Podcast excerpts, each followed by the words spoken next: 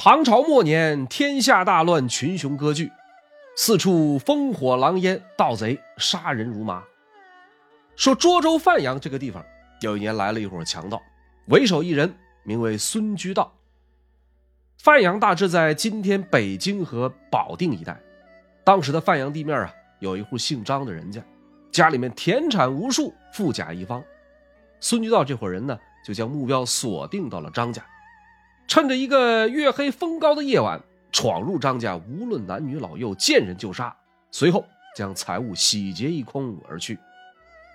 张家满门遭逢大难，唯独当时一个只有十七岁的少年侥幸逃脱。这少年名叫张苍英，身负举族被灭的血海深仇。张苍英此后无时无刻不想手刃了。这孙居道为全家人报仇雪恨。功夫不负有心人，有这么一天，在幽州地面，张苍鹰得知孙居道眼下就在幽州城里厮混，带好了兵刃，来到一处必经之路埋伏起来。打老远看准了孙居道晃晃悠悠走过来，张苍鹰抽出佩刀，冷不防就从后边给了孙居道一刀。可毕竟啊，还是太过于年轻了。这一刀并没有刺中要害，孙居道侥幸逃脱跑了，而张藏英却因为当街行凶被官府抓了个现行。当时的幽州节帅赵德军听说了这件事以后，叫人带来张藏英亲自审问，在了解了事情的真相之后，被张藏英的报仇义举所感动，再一看这小伙子是英武不凡。正好他自己身边啊也缺人，当下就对张苍鹰视而不问，并将其收入麾下，让他当了自己的一名亲兵。说这小伙子打小就练过武，身手不凡，为人又沉着冷静，做起事来很让赵德军赏识。又过了一些时日，张苍鹰偶然得知仇人孙居道藏身在了关南，就是当时瓦桥关、易筋关、峪口关以南。大致在今天河北白洋淀以东到河间一带，全家被害的深仇啊，不共戴天。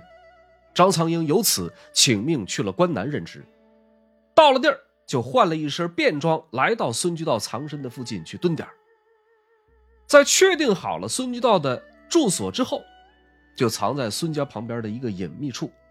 有了上一回的经验，这次没带利刃，而是拿了一根铁锅。您注意，这个铁锅呀，是中国古代，尤其是唐宋时期武将常用的一种钝器，不是咱们家里炒菜的那种。说着，张藏英蹲守了不长时间之后，看到孙居道啊，一个人大摇大摆的走出家门。张藏英气血上涌之际，三步并作两步冲到近前，一句废话不多说，上去就一铁锅，就把这孙居道打倒在地，紧接着。咬掉了孙居道的一只耳朵，嚼吧嚼吧就给吃了，再把这仇人五花大绑拖拽到一处所在，为死去的父母立好灵位，摆好了一应的香烛贡品，把孙居道推到灵前，豪气编织。哭完了也打完了，从身上抽出一把明晃晃的小刀，然后花了足足三天的时间，将孙居道身上的肉一片一片的割下来。史料当中没有记载张苍鹰到底是剐了多少刀，也没有说孙居道到底是什么时候死的，只说在三天之后，张苍鹰将孙居道开膛破肚，剜出心脏，祭奠了他死去的一家老小，随后投案自首。当地的官员向上如实禀报并请命，最后将张苍鹰啊无罪释放。宴祭之间的人们听说了这个事儿，都纷纷称呼其为。报仇张孝子，感谢您来到《烽火赵东南》，这是漫聊五代十国的第十五集，片中内容全部取材自《官修正史》。如果喜欢我的节目，欢迎订阅转发。张藏英的故事啊，出自《宋史·张藏英传》。在那样一个孝大于法的时代，张藏英的快意恩仇被广为流传。在石敬瑭割让幽云十六州，赵德军投降了契丹人之后。张苍鹰也跟随着赵德军来到辽国，并被委以卢台军使。到了后周太祖郭威广顺三年，张苍鹰带着家眷和所部人马千余人，主盐户老幼七千余口，牛马万计，舟船数百艘，航海归州。可是当时的郭威对他有所怀疑，并不太信任，只是安排了住所，给了一些赏赐。直到世宗柴荣一朝，张苍鹰才得以重用。张苍鹰的故事只是一个引子。本期节目啊，将继续与您分享有关周世宗柴荣的历史。十年定天下，十年养百姓，十年治太平，这是当年柴荣给自己定下的目标。然而，最终他却只在位了五年零六个月。有人认为啊，他是中国历史上最完美的皇帝；也有人认为他嗜杀不仁。那么究竟应该如何客观的去评价他呢？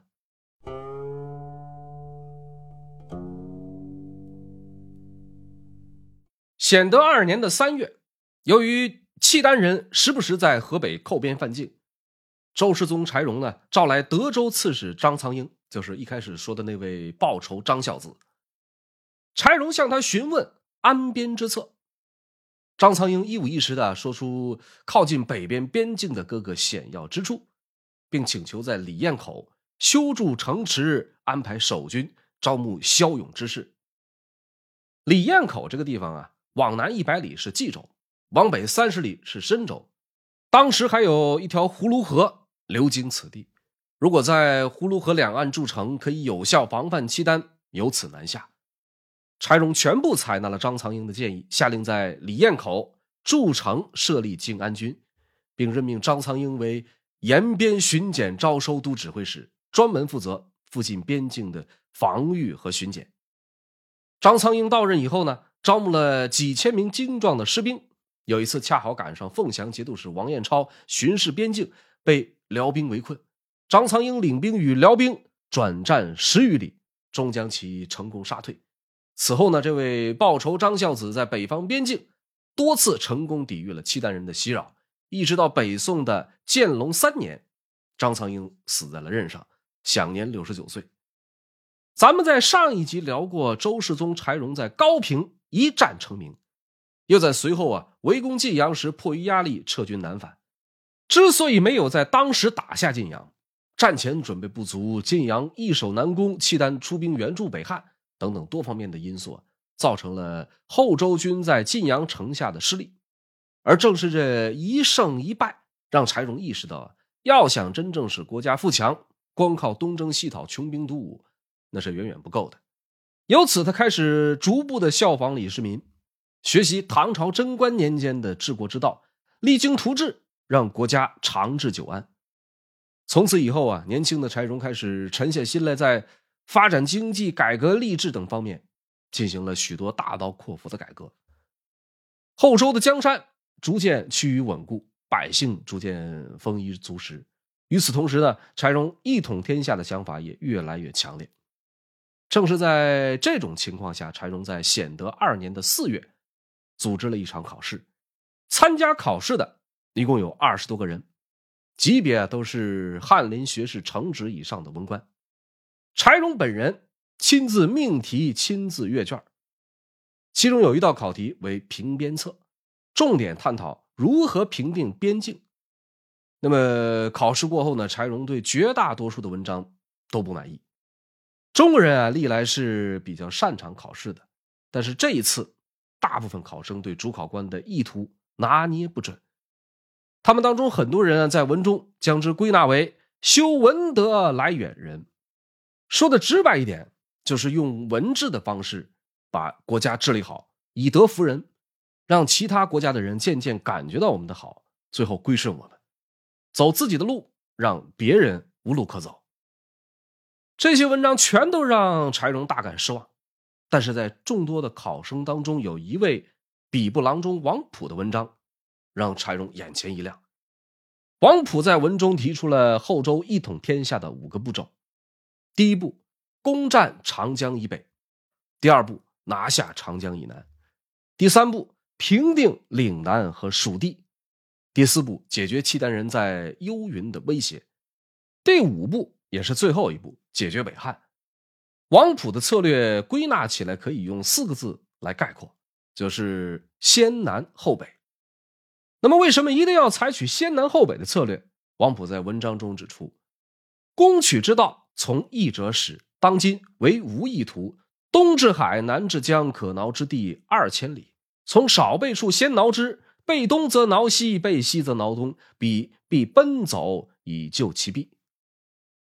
这里的吴啊，指的就是后周南方，地处淮河流域和长江流域，当时十国当中最大的一个国家南唐。南唐为什么好打呢？后周南唐之间边境线绵延了两千里，不要派重兵，可以用小股袭扰的方式。你防守东边，我就打你西边；防守西边，我就打你东边。这两千里的边境线会让南唐防不胜防。折腾这么几次之后，既可以知道南唐的虚实，又可以耗费南唐的国力。王普是后周提出先南后北的第一人。柴荣由此对他很是欣赏，也正是定下了大政方针，想要南征。这个事儿发生在显德二年的四月，而就在一个月前，有秦州的百姓，就是今天甘肃天水秦安一带，说有秦安的百姓来到汴梁，献上了收复关中的计策。说这话还是耶律德光灭后晋的时候，原本属于中原王朝的秦州。成州、接州、凤州都被后蜀占领，世宗柴荣啊，由此就采纳并安排了王景、向逊等人领兵前往关中收复失地。到这一年的十一月，秦城、接奉四州都被成功收复。在关中用兵接近尾声的同时，柴荣开始执行王普先南后北的计划。不同的是，他并没有采取小股袭扰的方式，而是一上来。就大举进攻。显德二年的十一月初一，世宗以宰相李谷为淮南道行营都部署，以中武节度使王彦超为副，率侍卫马军都指挥使韩令坤等十二员将领，正式进兵南唐。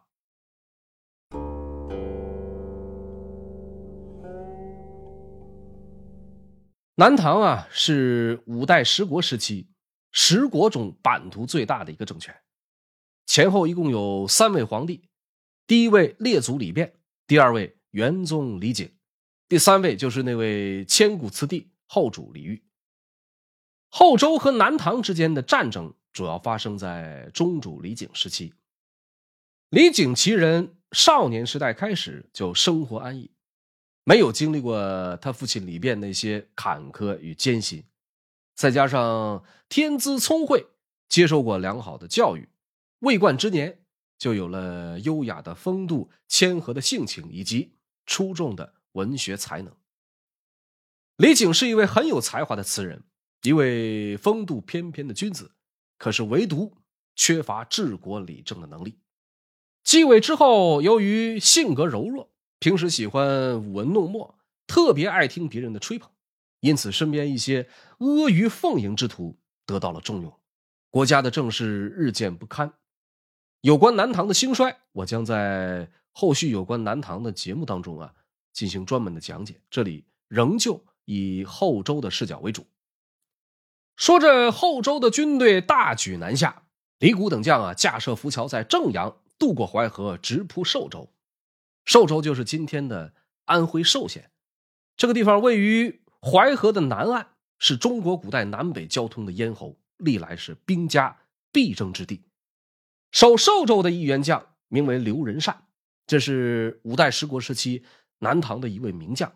他的父亲啊是刘金，早年跟随杨行密自合肥发迹征战，是淮南三十六英雄之一。刘仁善本人略通儒术，好读兵书，轻财重士，法令严明。面对后周大军来犯，刘仁善把一个寿州城守的是固若金汤。南唐中主李璟得报周军围攻寿州，任命神武统军刘彦珍担任北面行营都部署，领兵两万前去增援，又派出奉化节度使黄甫辉、常州团练使姚凤领兵三万进驻到定远。时间很快来到显德三年的正月初六，柴荣再次领兵御驾亲征，先派出侍卫都指挥使李崇进奔赴正阳，柴荣自己呢紧随其后。这个时候，南唐刘彦珍的援军已经赶到寿州地面，并派出了两百艘战船，想要从水路直扑正阳渡口，去烧毁后周的浮桥。围攻寿州的李谷对此很是担心，如果浮桥被毁掉，就就等于被切断了后路。于是烧掉辎重，退守正阳。柴荣在途中见到李谷的奏报，很不满意，想要制止已经来不及。就催促李崇进火速南下控制局面。很快，李崇进率领的后周精锐与刘彦珍的南唐援军在正阳以东相遇。刘彦珍这个人啊，生于富贵之家，胸无韬略又自以为是。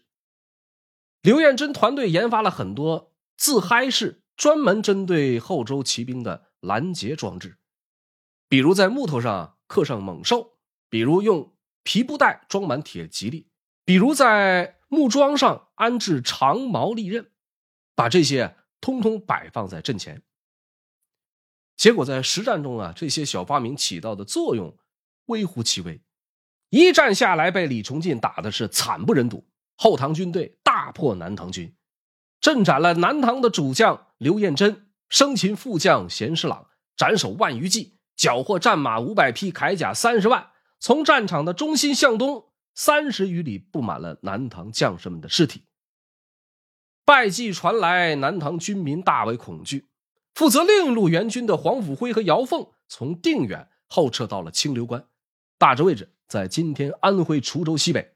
而南唐滁州刺史王少言直接弃城而逃。说这周世宗柴荣啊，得报李崇进在正阳打了个大胜仗，柴荣内心很是高兴。几天以后呢，他来到正阳，阵前易帅让李崇进来担任淮南行营都招讨使，领兵继续围攻寿州。寿州城里的刘仁善仍然坚持，任凭你怎么打，我就是不出来。很快，又有一支南唐的援军驻扎在了寿州东北的涂山，就是现在的安徽蚌埠。再加上之前退守到清流关的黄甫辉，涂山、清流关互成犄角。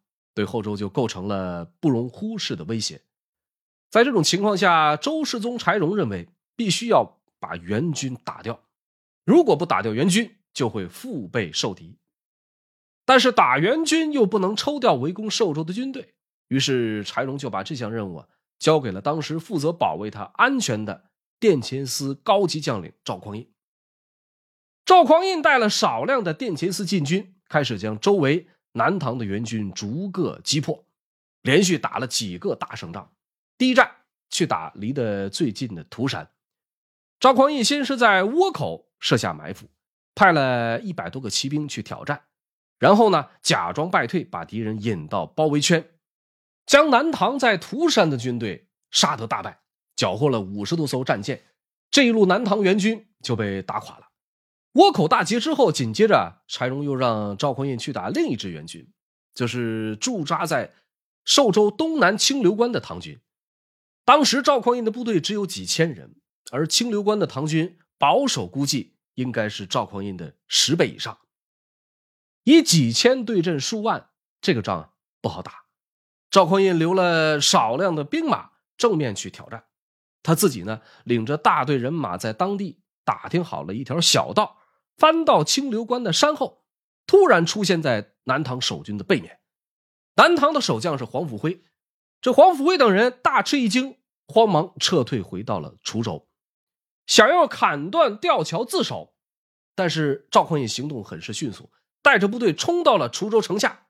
黄甫辉这个时候啊，跨马喊话说：“人各为其主，愿容成列而战。”大哥大哥，先别打，给我点时间排好阵势。赵匡胤是笑而许之。很快，黄甫辉整队列阵出战，赵匡胤也是身先士卒，跃马冲锋。老赵啊，用手搂住那个马脖子，径直冲入南唐阵中，大喊：“我只取黄甫辉，他人非吾敌也！”随后一剑击中黄甫辉的头部，将其生擒。南唐军队转瞬大败溃散，另一位主将姚凤也被活捉。滁州城。就这样被后周军顺利的攻克。黄甫辉其人啊，咱们在讲后唐庄宗李存勖办事英明那一集有过介绍。他本是魏州一名普通的军卒，输了钱，气急败坏，造了反。没想到间接促成了李嗣源起兵称帝。到了后晋被契丹所灭的时候，已经是密州刺史的黄甫辉领人投了南唐。我们常说一物降一物，豪横了一辈子的黄甫辉就这样在滁州城下被赵匡胤打成了重伤。在见到世宗柴荣之后，黄甫辉说：“我累了，坐一会儿。”坐下以后又说：“我躺一会儿。”等到躺下了，黄甫辉神色自若的对柴荣说：“臣并非不忠于职守，只是两国士族军事素质相差太远。臣过去常与契丹人交战，但是从没见过如此精锐之师。”随后呢，又盛赞赵匡胤之勇。柴荣下令赦免并赏赐了他。几天以后，黄甫辉因为伤重死在了军中。南唐的军队在寿州接连战败，这让宗主李景很是焦虑。他先是遣使请和，愿以兄长之礼侍奉大周皇帝，每年进贡钱财作为军费。很快呢，又派出使者携带奏表以及龙袍玉带、金器绫罗来向后周称臣。使者来到柴荣的大营，柴荣对他们的来意啊心知肚明，特意安排军队列阵相迎。见了面也不多废话，开门见山就说：“你们家主子自称是大唐后裔，应该比别的国家更懂礼仪，和我们仅仅是一水之隔，从未派过一个使者来修好，却反而通过海路去和契丹人联络，舍弃同族去侍奉夷狄。”礼仪何在呀？你们现在无非是想罢兵。我不是六国的愚主，凭你们伶牙俐齿说两句好话，难道就想改变我这般劳师动众吗？回去告诉你们主子，就说是我说的，速速前来到我的面前来拜谢悔过，这档子事啊就过去了。如若不然，我一直很想去金陵看看，借那里的府库来慰劳我的大军。到那时候啊。你们君臣可不要后悔呀！周世宗柴荣的一番话，把两位伶牙俐齿的南唐使者吓得是体似筛糠，一句话说不出来，就回去复命了。倭寇清流关滁州大捷之后，柴荣派出侍卫马军都指挥使韩令坤，又趁虚攻占了扬州和泰州。后周攻势不减，南唐君臣如坐针毡。眼看战事越来越吃紧，李景啊！不得不再次派人求和，这次开出的条件是割让淮河沿岸的六个州，并去掉皇帝的称号，向大周称臣。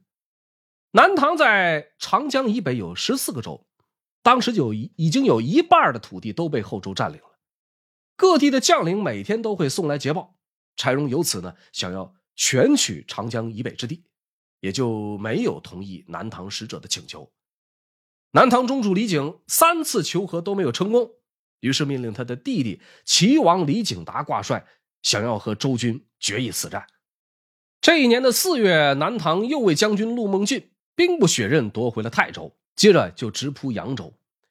在扬州驻守的后周将领是韩令坤。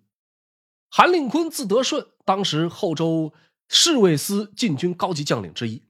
他还有另外一个身份，这个人啊和赵匡胤是发小。从小就在一块玩说这韩令坤啊，听说南唐要来打扬州，扔下扬州，领着人马弃城而走。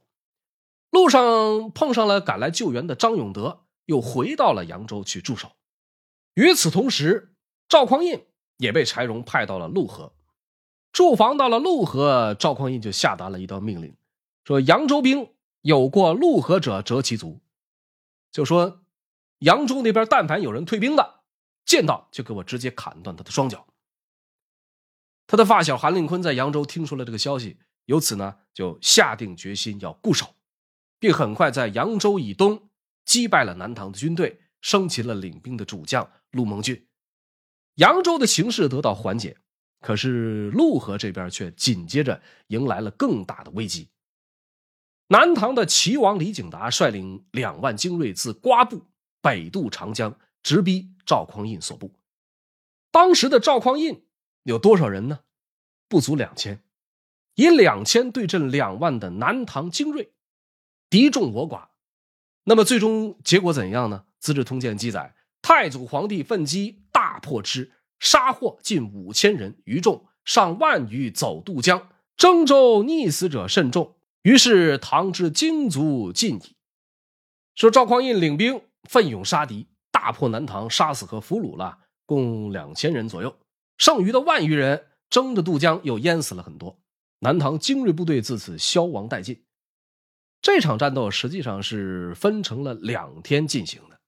第一天打的是互有胜负，在激战的过程中，有个别人在那儿浑水摸鱼。当时的士兵头上啊都戴着皮质的斗笠，一种皮革制成的军帽。赵匡胤很有心计，每发现一个不出死力的，就用剑在他的军帽上划这么一道，做上一个记号。第一天收兵之后，赵匡胤就命令全军集合，然后检查帽子，凡是有一道剑痕的，推出辕门斩首示众。这一次一共有数十人被军法处置。第二天再打，无一人不效死力，最终呢取得了陆河大捷。这个时候，自进兵淮南以来，战争已经持续了半年之久，后周的军队啊也已经是强弩之末。尽管整体实力处于碾压敌军的态势，但是寿州始终打不下来。到了这一年的五月初七，柴荣留下李崇进等人继续围困寿州，他本人从倭口北返，回到了汴梁。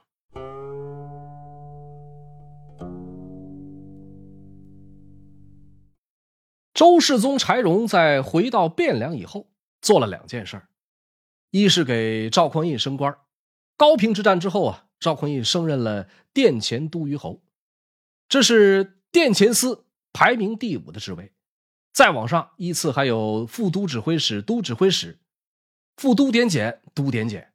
柴荣将在淮南表现极为突出的赵匡胤提拔为殿前都指挥使，这是第一件事第二件事呢，通过第一次的亲征，柴荣意识到和地处淮河流域、长江流域的南唐打仗。没有水军就会受限很多，于是就专门下诏命令在汴河修造船厂，加紧训练水军。而在这个时间节点，淮南战场的局势又有了新的变化。南唐大将朱元领兵北渡长江，先后收复夺回舒州、河州等地。后周在淮南各地的军队啊，逐步撤军收拢到了寿州城下。尽管柴荣本人不在淮南前线。但是殿前司和侍卫司的两位最高长官全部在前线指挥作战，一个是张永德，一个是李崇进。严格意义来讲，这两个人啊都是柴荣的近亲，一个是妹夫，一个是表兄。可是张永德、李崇进两个人之间的关系很不好，不好到什么程度呢？张永德曾秘密上奏柴荣说李崇进心怀异志，但是柴荣并不相信。此外，张永德在宴请将校的时候，多次在酒席宴间背后说李崇进的短处，并借着酒劲儿说李崇进图谋不轨。没有不透风的墙，这个消息很快传到了李崇进的耳中。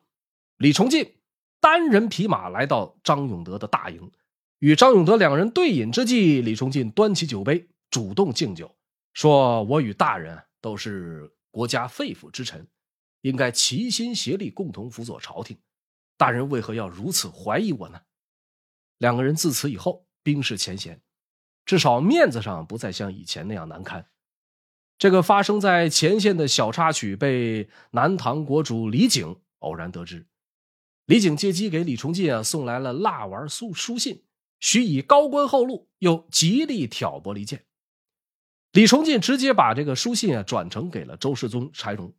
虽说两国交战兵不厌诈，但是李景啊已经不止一次耍这种背地里的小聪明。那么很快呢，他也就将为此付出沉重的代价。时间来到显德四年，后周围困了寿州啊，已经整整一年有余。南唐方面一直在尝试着去解救寿州。齐王李景达派出朱元等人率领数万大军，在紫金山修建了十多座营寨。又构筑甬道，想要向寿州输送粮食，结果被李崇进领兵截杀，一战斩杀五千余骑，顺势还夺了两座营寨。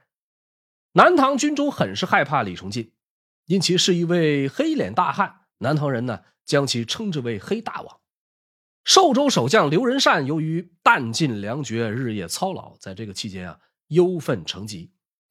刘仁善有个小儿子，名叫刘重建，在长时间被围困，城里每天都饿死好多人的情况下。刘重建感到极度的绝望，于是，在一天夜里划了一艘小船，想要偷渡到淮河的北岸向后周投降，结果被守城的士卒当场抓获。刘仁善啊是个治军极严的人，面对自己的小儿子违抗军令，他下令要以军法处以腰斩的极刑。亲随们全都不敢劝说，监军使周廷构跪在门前痛哭哀求。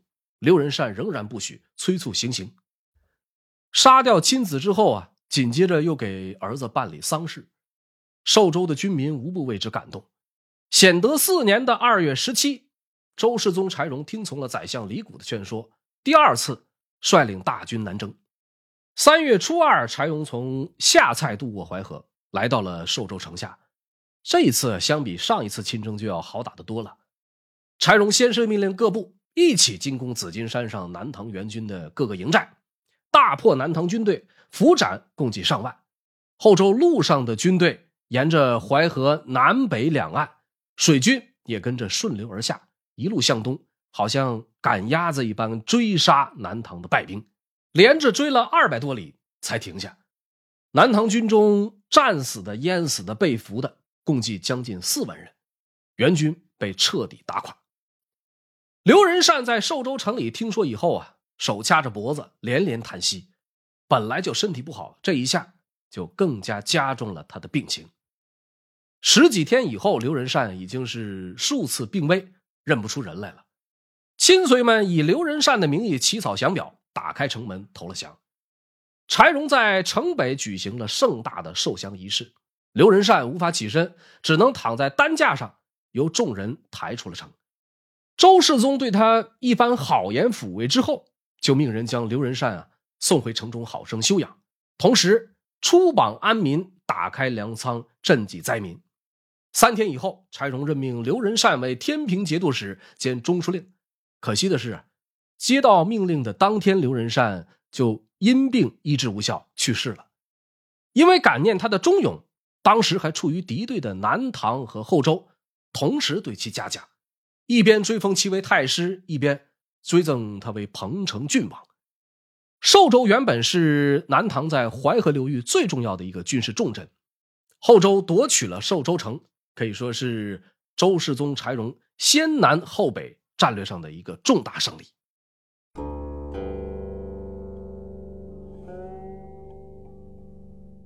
后周侍卫司的禁军将领韩令坤，续《资治通鉴》长编中。评价他有才略，识志道。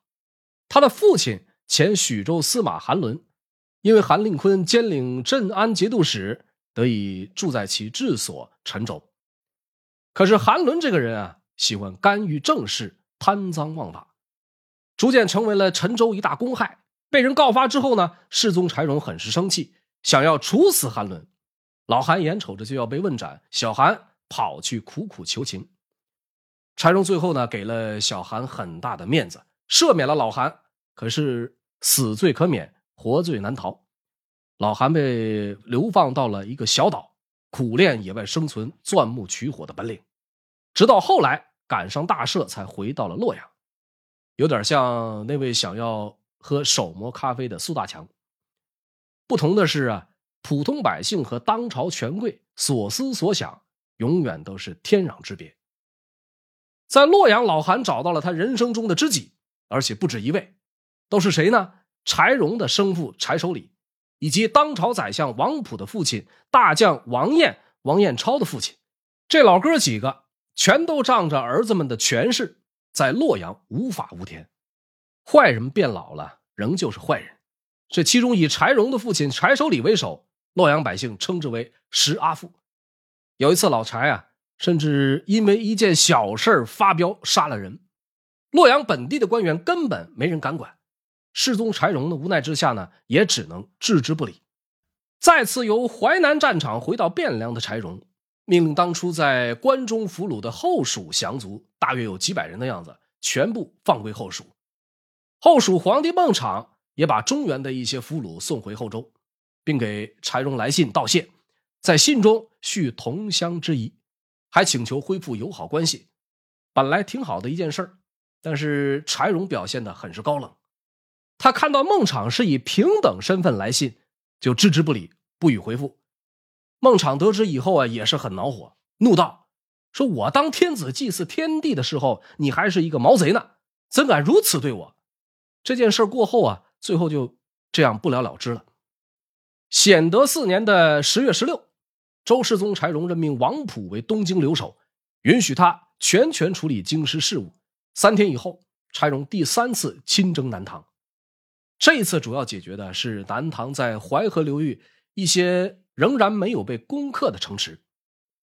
第三次征南唐最重要的一仗啊，是在亳州打的，就是今天的安徽凤阳。亳州城外东北十八里的地方，就在淮河上有一处滩涂地，这里四处环水，南唐就在这里啊构筑了营寨，安排重兵把守，认为这里很容易防守。他们没有想到的是。周世宗这一次带来了一种特殊武器，什么特殊武器呢？沙漠之舟——骆驼。骆驼的腿长，不怕滩涂周围的浅水。于是柴荣就命令数百甲士骑着骆驼冲锋，让赵匡胤率领骑兵紧随其后，一举攻克了十八里滩的营寨。之后呢，就比较顺利的拿下了亳州，再沿着淮河一路东进，去打四州，就是今天江苏的盱眙。四州守将。献出城池，不战而降。打完了四州，柴荣又东进去打楚州，就是今天的江苏淮安。在楚州呢，后周军队碰到了一块硬骨头。守楚州的将领叫张彦清，周军连续攻打了四十多天，张彦清固守不降。说这一天，张彦清像往常一样与众将在城墙上观敌料阵。他的儿子来到近前，哭泣着劝其投降。张燕青只是微微点头，一言不发。等他儿子说的差不多了，张燕青扭转身，手指远处，对众将们说：“说你们看那是什么呀？”众将下意识转过头去看，什么都没有。再把头转回来的时候，张燕青已经一刀把自己儿子的头颅砍下，拎着人头，流着泪对众将说：“这是我的儿子，他是来劝我投降的。我深受李氏的厚恩，投降万万不能。”这座城就是我的死地，你们有谁想去投降的，去留自便。但是如果还来劝我，就只能和我儿子一样了。众人惊愕的同时，也都流下眼泪。自此后，再也没人敢说投降。显德五年的正月二十三，周世宗柴荣亲率大军猛攻楚州。人们想了一个办法啊，利用云梯去接近城墙，然后在城墙上挖洞。像土拨鼠一样挖了很多洞之后呢，在洞里放上干柴点燃，就这样城墙终于崩塌了。后周军队攻入楚州，张彦清仍旧领兵展开激烈的巷战，一直打到天黑。南唐守军的长短兵刃全部用尽，张彦清手持板凳依然拼命搏杀。这一支南唐军队大约一千多人，最后包括张彦清在内全部战死，无一人投降。攻占楚州的同时，后周军队也伤亡也很惨重。周世宗柴荣呢大怒，下令对楚州实施报复性的屠城。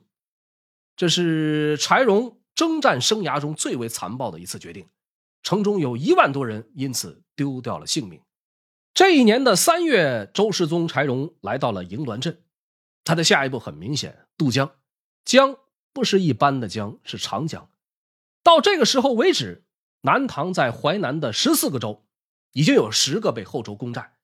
南唐中主李景听说柴荣就在长江北岸，唯恐周军南渡，他早就受够了节节败退的战士，也已经意识到南唐对后周啊已经无力抵抗。最后，李景决定把淮河流域还剩下的四个州也都献给后周，等于淮河流域原有十四个州，你攻下来十个，我再送给你四个。请以长江为界，每年进贡数十万。除此以外呢，去除帝号，改后周正朔。在这种情况下，周世宗啊也就同意了两国讲和。后周对南唐的战争到此为止。三征南唐在后周发展史上意义十分重大。原来属于南唐长江以北的十四个州、六十个县的土地，以及近一千万的人口，尽数归为后周所有。原来可以和后周平起平坐的南唐，此后呢，成了需要看后周脸色的附属国。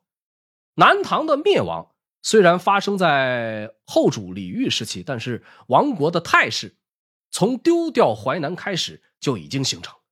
此后又存续了很多年，不过是苟延残喘罢了。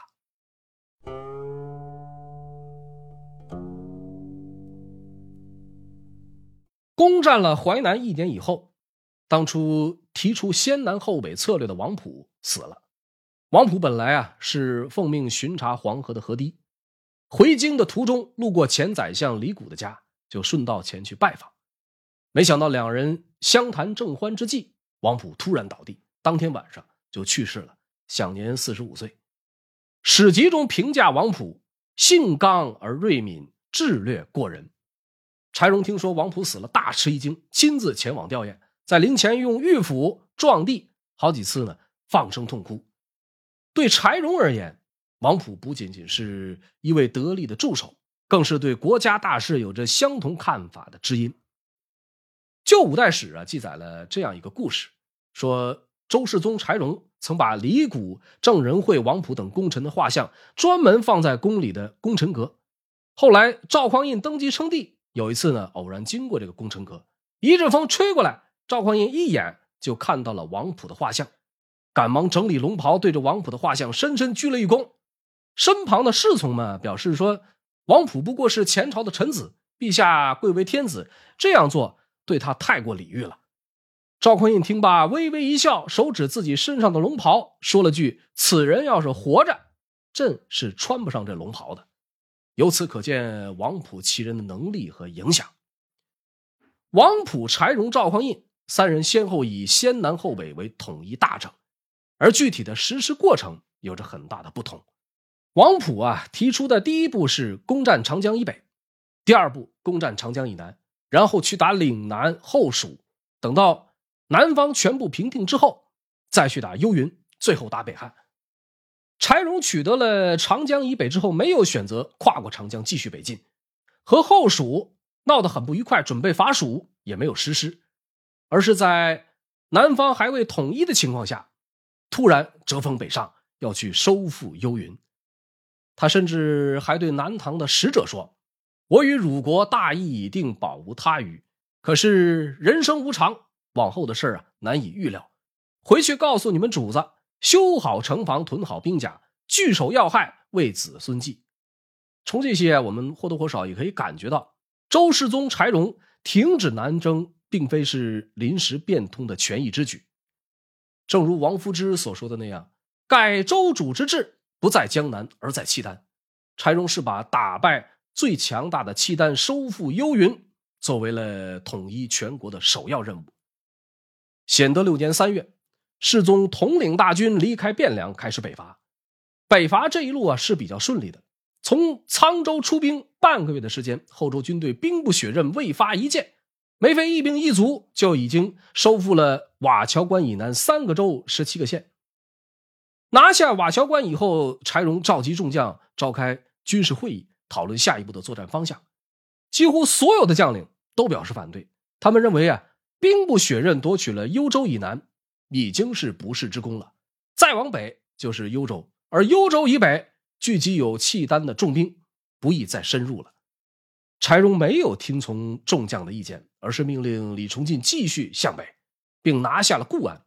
这个固安是在在哪儿呢？今天河北廊坊的固安县，打到固安。距离幽州就已经很近了，幽州就是今天的北京，从天安门到固安，直线距离五十公里。当天天黑以后呢，世宗柴荣返回到了瓦桥关，突然感到身体特别的不舒服，就下令停止了下一步的军事行动。旧五代史记载说，周世宗在瓦桥关登上了一处高岗，意气风发之际，当地的百姓纷纷献上牛肉和美酒，世宗随口问道：“说这地方叫什么名啊？”百姓们回答说：“历代相传，这里叫并龙台。”世宗听后什么话也没说，连忙上马飞奔而去。当天的晚上，果然一病不起。显德六年的五月三十，周世宗柴荣返回到了汴梁，病情啊也随之一天天的加重，开始安排后事，册立福氏为皇后，封皇长子宗训为梁王。柴荣啊，实际上先后立了两位福氏为皇后，都是福彦卿的女儿。再立福氏，实际上呢有笼络福彦卿的意图。除此以外，柴荣对宰相、殿前军、侍卫亲军等重要的文武官员。做了新的安排，宰臣主要安排了范质、王普、魏仁溥，同时解除了张永德的军权，提拔赵匡胤为殿前都点检，升任韩通为侍卫马步副都指挥使，加授检校太尉同平章事。此时，中央禁军里还有几个高级将领：殿前司的副都点检慕容彦昭，殿前司都指挥使石守信，侍卫马步都指挥使李崇进。侍卫马军都指挥使韩令坤，侍卫步军都指挥使袁彦。柴荣在临终之际提拔了赵匡胤。除了赵匡胤本人的忠勇之外，还有另外一层原因：赵匡胤的弟弟赵匡义也娶了符彦卿的女儿。有了符彦卿这一层关系，可以保证后周的政权更加平稳的过渡。可惜的是，千算万算不如天算，最终啊，还是让老赵捡了个大便宜。显德六年的六月十九，已经是弥留之际的周世宗柴荣，召来范质等人入宫接受遗命，要求啊自己死了以后要任命他的藩邸旧臣王柱当宰相。可是范质退下后，却认为王柱是个酒鬼，无法担任宰相的重任。同一天，世宗驾崩于万岁殿，死的时候啊年仅三十九岁。周世宗在位共计五年零六个月。政治方面啊，求见纳贤，广开言路，亲理政事，用人不疑，大权独揽，但是没有刚愎自用。军事方面，他多次亲征，身先士卒，整顿禁军，裁减病残，西赴秦凤城街四州，南收江北十四州，北取三州三关十七县。与此同时，在经济方面啊，他十分重视农业生产，刻木为耕夫残妇置于殿庭，以此啊。时刻提醒自己要以民为本，又毁佛铸钱，裁汰僧尼，兴修水利，整顿漕渠，扩建京城，繁荣经济。